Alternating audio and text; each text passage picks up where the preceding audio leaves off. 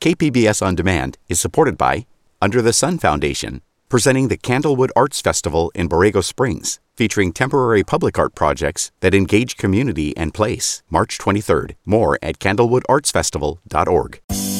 This week on Roundtable, the rent is due, but SeaWorld's not paying. The theme park fights the city over costs that have piled up during pandemic shutdowns. Also, a privately run jail scheduled to close is still open. Criminal justice advocates want to know why. And a dreamer found dead inside of a parked car. His family says San Diego police should have done more to find out what happened. I'm Matt Hoffman, and this is KPBS Roundtable.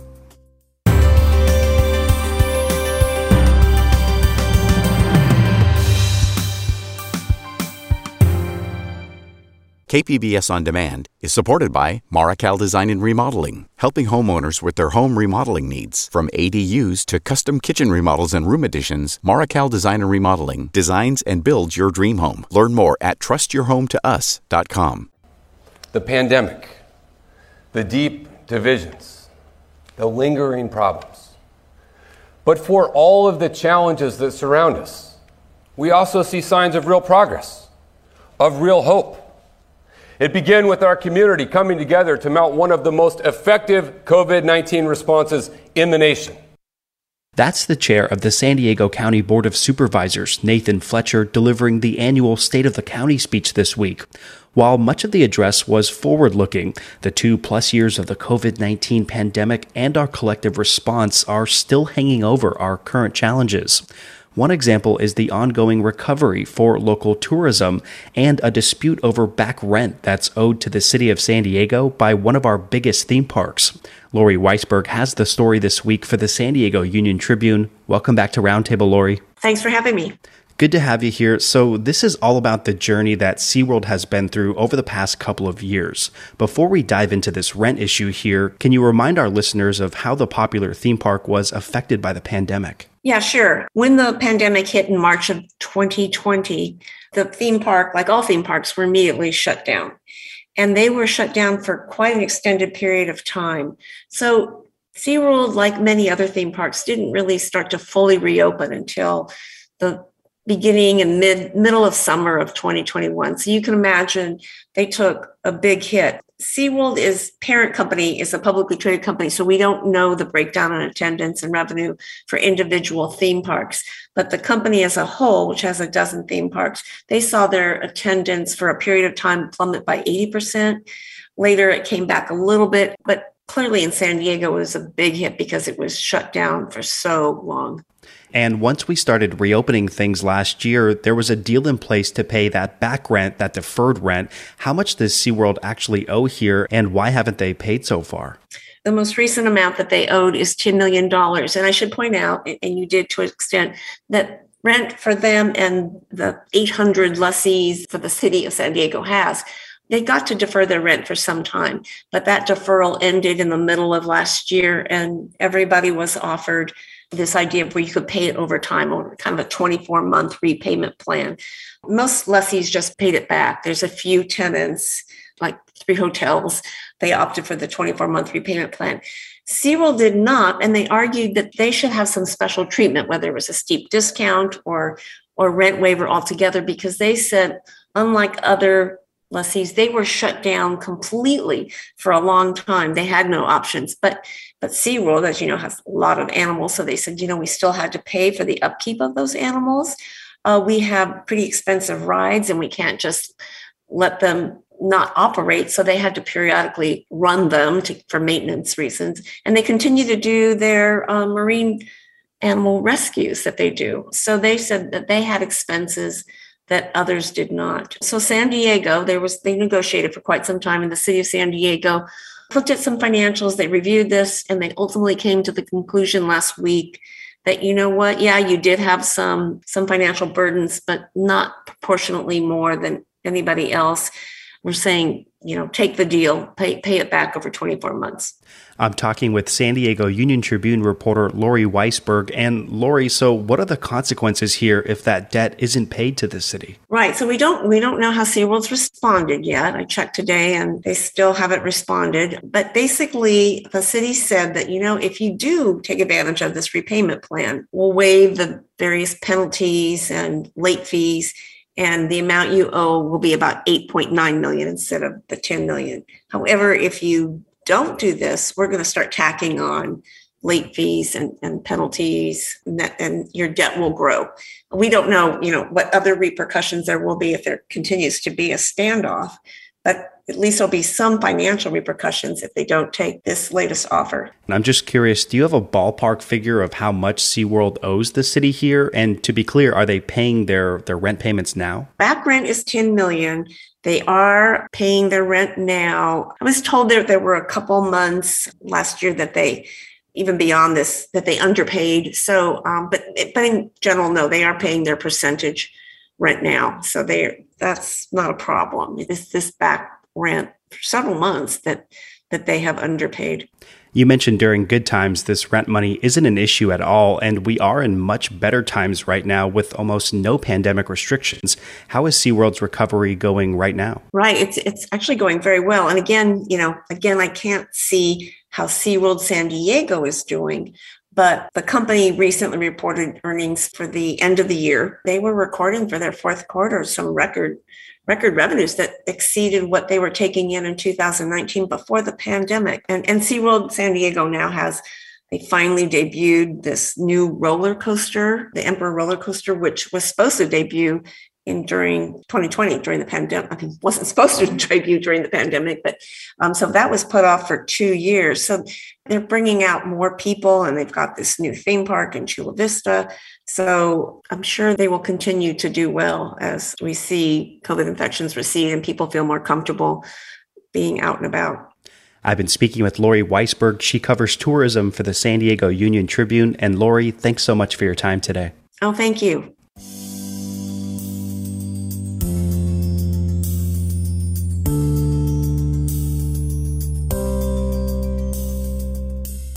An update now on a story that we featured a few weeks ago. A privately operated federal jail in downtown San Diego was supposed to be closed by now, but this week it was granted a reprieve. The extension allows the Western Region Detention Center to stay in business through the spring. iNewsSource investigative reporter Jill Castellano is back to tell us about this sudden change of plans. So, can you remind us the role that this facility plays and why it's still being open is considered controversial here? Sure. So, Western Region is in downtown San Diego. It's a pretty big jail. It can hold up to 770 people, and it houses people who are facing federal charges for federal crimes in the San Diego region while they're waiting for their court cases to be heard. So you could be at this jail and have yet to be convicted of anything. Another thing is a lot of folks there are charged with nonviolent offenses, most of them actually, such as drug trafficking charges. The operation of the jail is considered controversial because of this executive order by President Joe Biden, which went into effect last year. And the purpose is to phase out private prisons and jails. And this jail is run by a private prison company called Geo Group. So the argument is that you know private companies are incentivized to cut costs and ultimately that can lead to worse conditions in jails. One thing we know about Western Region is it's facing three class action lawsuits for living and working conditions.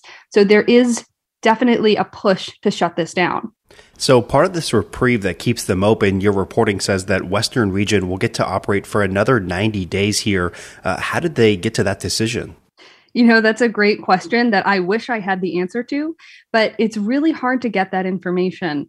The Geo Group is not really answering any questions, and the contract that they get is through the US Marshal Service, and the Marshal Service is also not answering any questions. So it's been a frustrating you know time to report on this facility when you feel like you're not getting a lot of information in fact the aclu has even sued the us marshal service about this because they have not been able to get good information about how these decisions are being made about the jail and what they expect to happen in another 90 days Well, you did get some information from employees that work there. There was a news conference that you were at this week where people who argued to keep the jail open were at. What was their response to this news? Like, do they see this as a victory, even if it's just temporary? Yes, they absolutely do see it as a victory. There are 300 local employees, and their union, the National Federation of Federal Employees, they are making a big deal out of the potential closure of this San Diego jail. They flew people out from DC headquarters even to attend this press conference. And they're saying this is definitely a victory. It's a good first step, but they are looking for a long term solution. They would like to see some sort of exception for the executive order that would allow Western Region to stay open. And I know in your story you had written that they were laying off employees as they were scaling down, preparing to close. Are they now like rehiring and scaling back up again? Well, people got termination notices in the weeks leading up to this potential closure date, but they were still staying on. Their final day was supposed to be March 31st. As of last week, they suddenly got the news hey, you've got 90 more days of work. So it's been a little bit like whiplash for the employees to keep hearing you're not going to have your jobs anymore. And then, oh, by the way, you've got it for another 90 days. We are getting some information from the U.S. Marshal Service. They say that this is a logistical necessity and that there's just not enough space to hold the number of incarcerated people. What are the alternatives here aside from maybe like a private prison? Yeah, this is the big sticking point about why the Marshal Service would like to see some exceptions granted here. There was an internal memo they released not long after the executive order came out, and they're basically saying we don't have places to put people. If we close down all these private detention centers, we're going to start sending people far away from the courthouses where their cases are being heard, which means far away from their attorneys, far away from their families. And we are actually seeing some of that in San Diego. What has been happening is the Marshal Service has been transferring people away from the San Diego jail and sending them to a facility in El Centro, Imperial County, and in San Bernardino County, because those are the next best options. We understand that you've had a tough time getting some answers here, but has there been any improvement recently in getting access to the jail or maybe even answers to like how inmates are treated? You know, there's not great answers to those questions. I wish I did have more information. It seems like a lot of people have been transferred out. That's one thing we know that in the weeks leading up to the closure, only a couple hundred inmates were left inside the facility at that point. So I think the big question now is what happens to those people in the next 90 days? Will they be transferred back? And that's another question that the Marshal Service has yet to answer.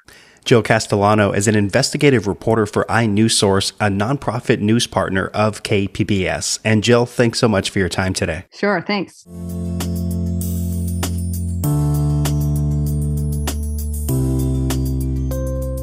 KPBS On Demand is supported by the San Diego County Toyota dealers whose commitment to customers extends to giving back to the community and who are proud to support the City of San Diego lifeguards with their important role of keeping our beaches safe. Toyota, let's go places. Now to a story about painful, unexplained loss for a family who came to San Diego dreaming for a better life. In May of last year, Luis Alberto Antonio Armenta was found dead inside of his car. It was parked on a street in Hillcrest. San Diego police quickly moved on, declaring yet another overdose death in our community. His family, though, is not so sure. They point to questions about the condition of the 31 year old's body at the time of his death and video evidence that shows someone else driving his car during his final hours. So, why aren't police doing more here?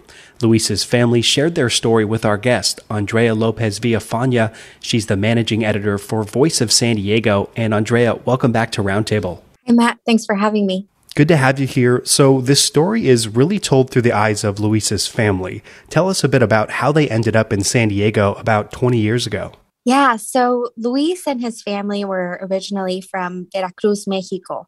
His parents, Feliciano and, and Alberta, they raised their first children there and they lived a, a good life. You know, they had family there, they were devout members of a Christian church, and Feliciano overall had a good job. He worked for Coca Cola. So he delivered sodas to local stores and would often be involved in picking up money related to those orders.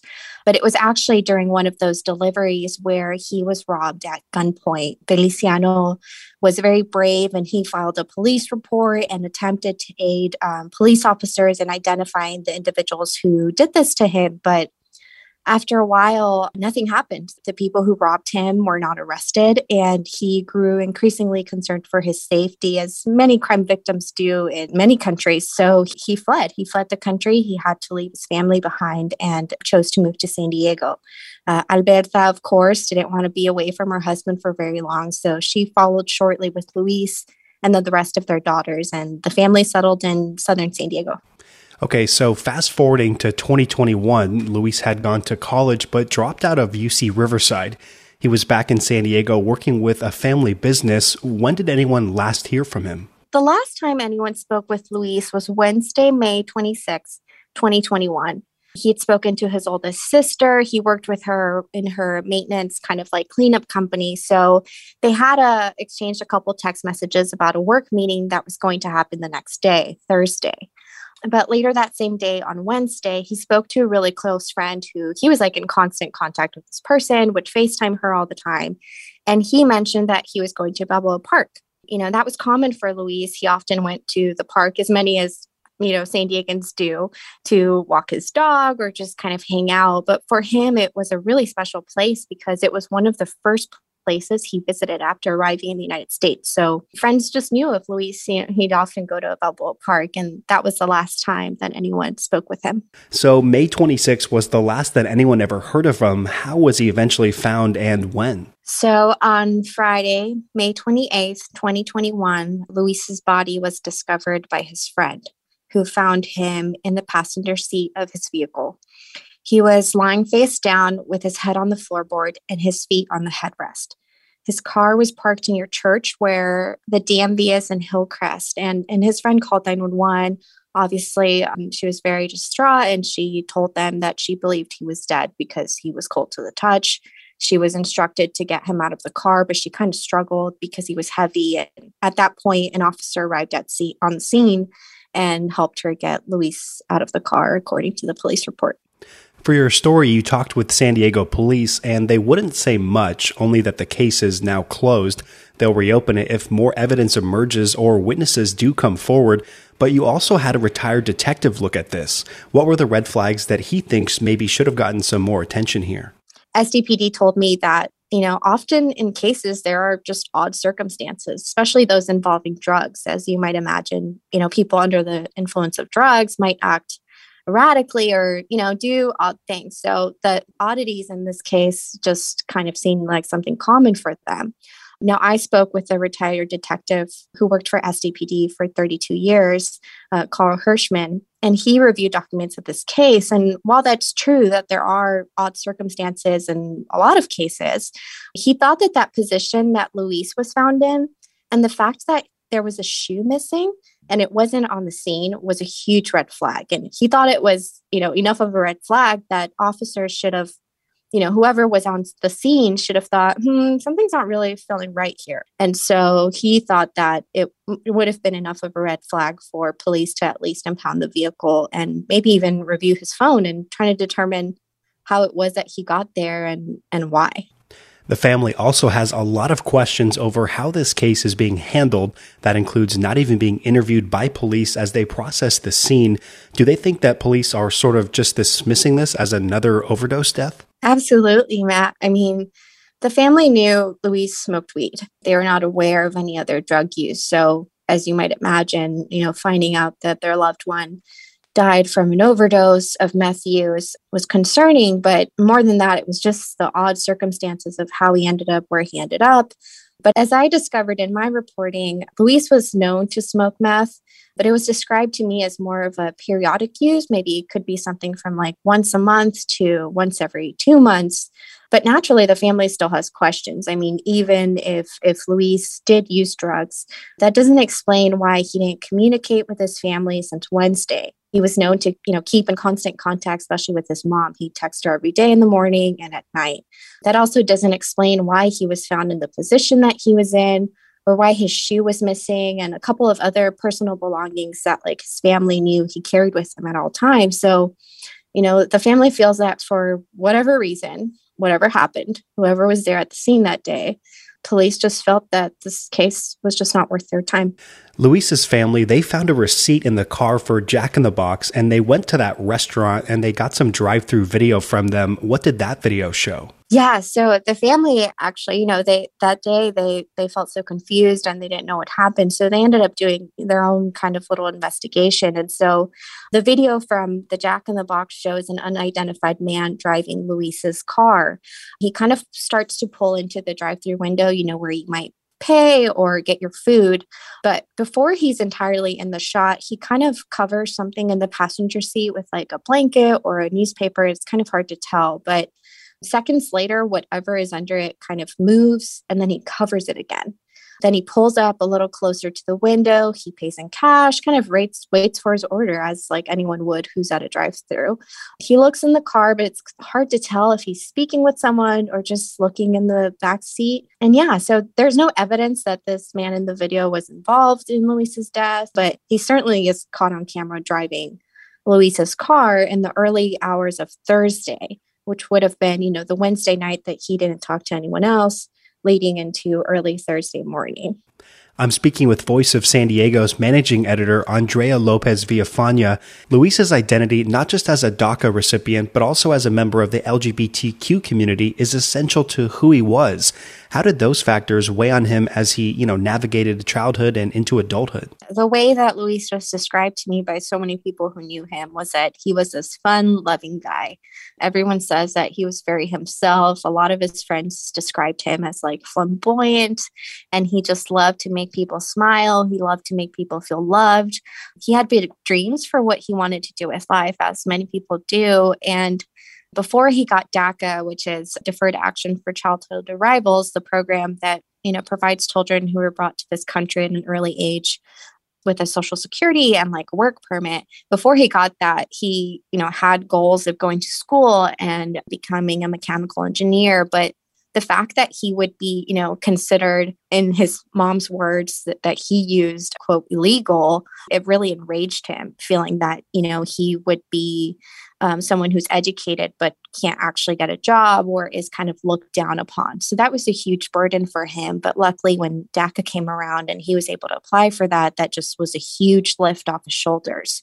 But yeah, he was also, he was gay and he never fully opened up to his family, though you know, the way that everyone describes him. Like everybody knew that he was gay and it was a huge part of his life, but it was not something that he was necessarily open about. And, you know, to be honest, I think he really struggled with that and eventually kind of stepped away from from the church that his family was really involved in.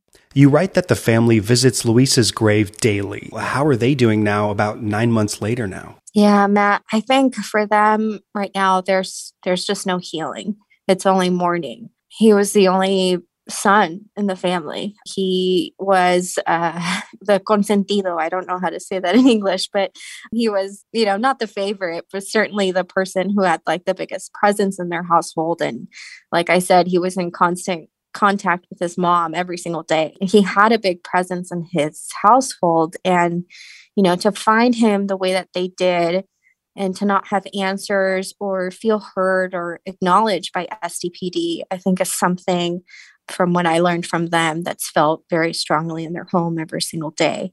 And Alberta and Feliciano, you know, the, the family lives just a couple blocks from where he's buried. So they visit his grave every day. And Alberta told me that she dreams about him all the time and she dreams about him telling her that he's not at peace. So they're definitely hurting and they're also afraid that someone you know did hurt their son or didn't help their son when he you know was overdosing. And so they're afraid that maybe they're in danger for speaking out about this case or you know possibly that someone dangerous is just in the community well, their feeling definitely is one that other families share because we know that there's many unsolved and suspicious deaths here in San Diego. I'm curious, how did you first come across this story and what made you want to pursue it? A friend of Luis's reached out to me a long time ago and it really took you know some time getting the family to open up about this but i was just instantly drawn to you know the mystery of it things just didn't add up in my mind from the reporting i had done but what really did it for me was was the family, especially Luis's mom, Alberta. She's a, such a sweet woman, and you can tell she's got a lot of strength. But she really, truly, her son was her heart and soul, and so you know she could be my mom, she could be yours, and to see that much pain in someone is really heavy. I can't imagine the pain that she feels and the heartbreak she deals with every day. So it really stuck out to me. And uh, I'm also curious: is there a chance that the family gets any closure here? Like, could they petition maybe the district attorney's office or even the, the state to, to review this? Yeah, they're in the process of trying to find if any attorneys or any organizations might be able to help them navigate this process. Luis's parents only speak Spanish, and it's really up to the younger daughters to kind of help their parents navigate you know a system and they don't really know where to start so they're in the process of you know just trying to find someone who will help them I've been speaking with Voice of San Diego managing editor Andrea Lopez Villafaña. And Andrea, thanks so much for sharing this story. Thank you for having me, Matt.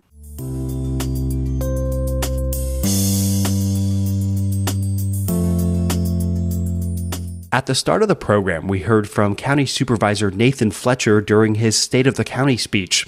He mentioned that the county could get up to $100 million, part of a recent settlement with Purdue Pharma for its role in the opioid crisis.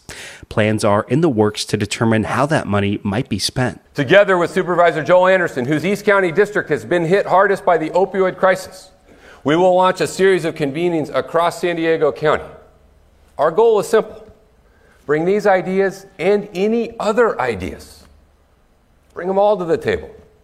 Let's identify the best usage for the opioid settlement funds and develop a comprehensive plan before we have the funds. These actions will not bring back a life.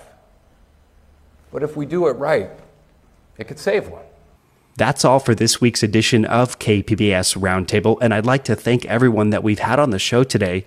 Lori Weisberg from the San Diego Union Tribune, Jill Castellano from iNewsSource, and Andrea Lopez Villafaña from Voice of San Diego. If you missed any part of our show, you can listen anytime on the KPBS Roundtable podcast. I'm Matt Hoffman. Join us next week on Roundtable.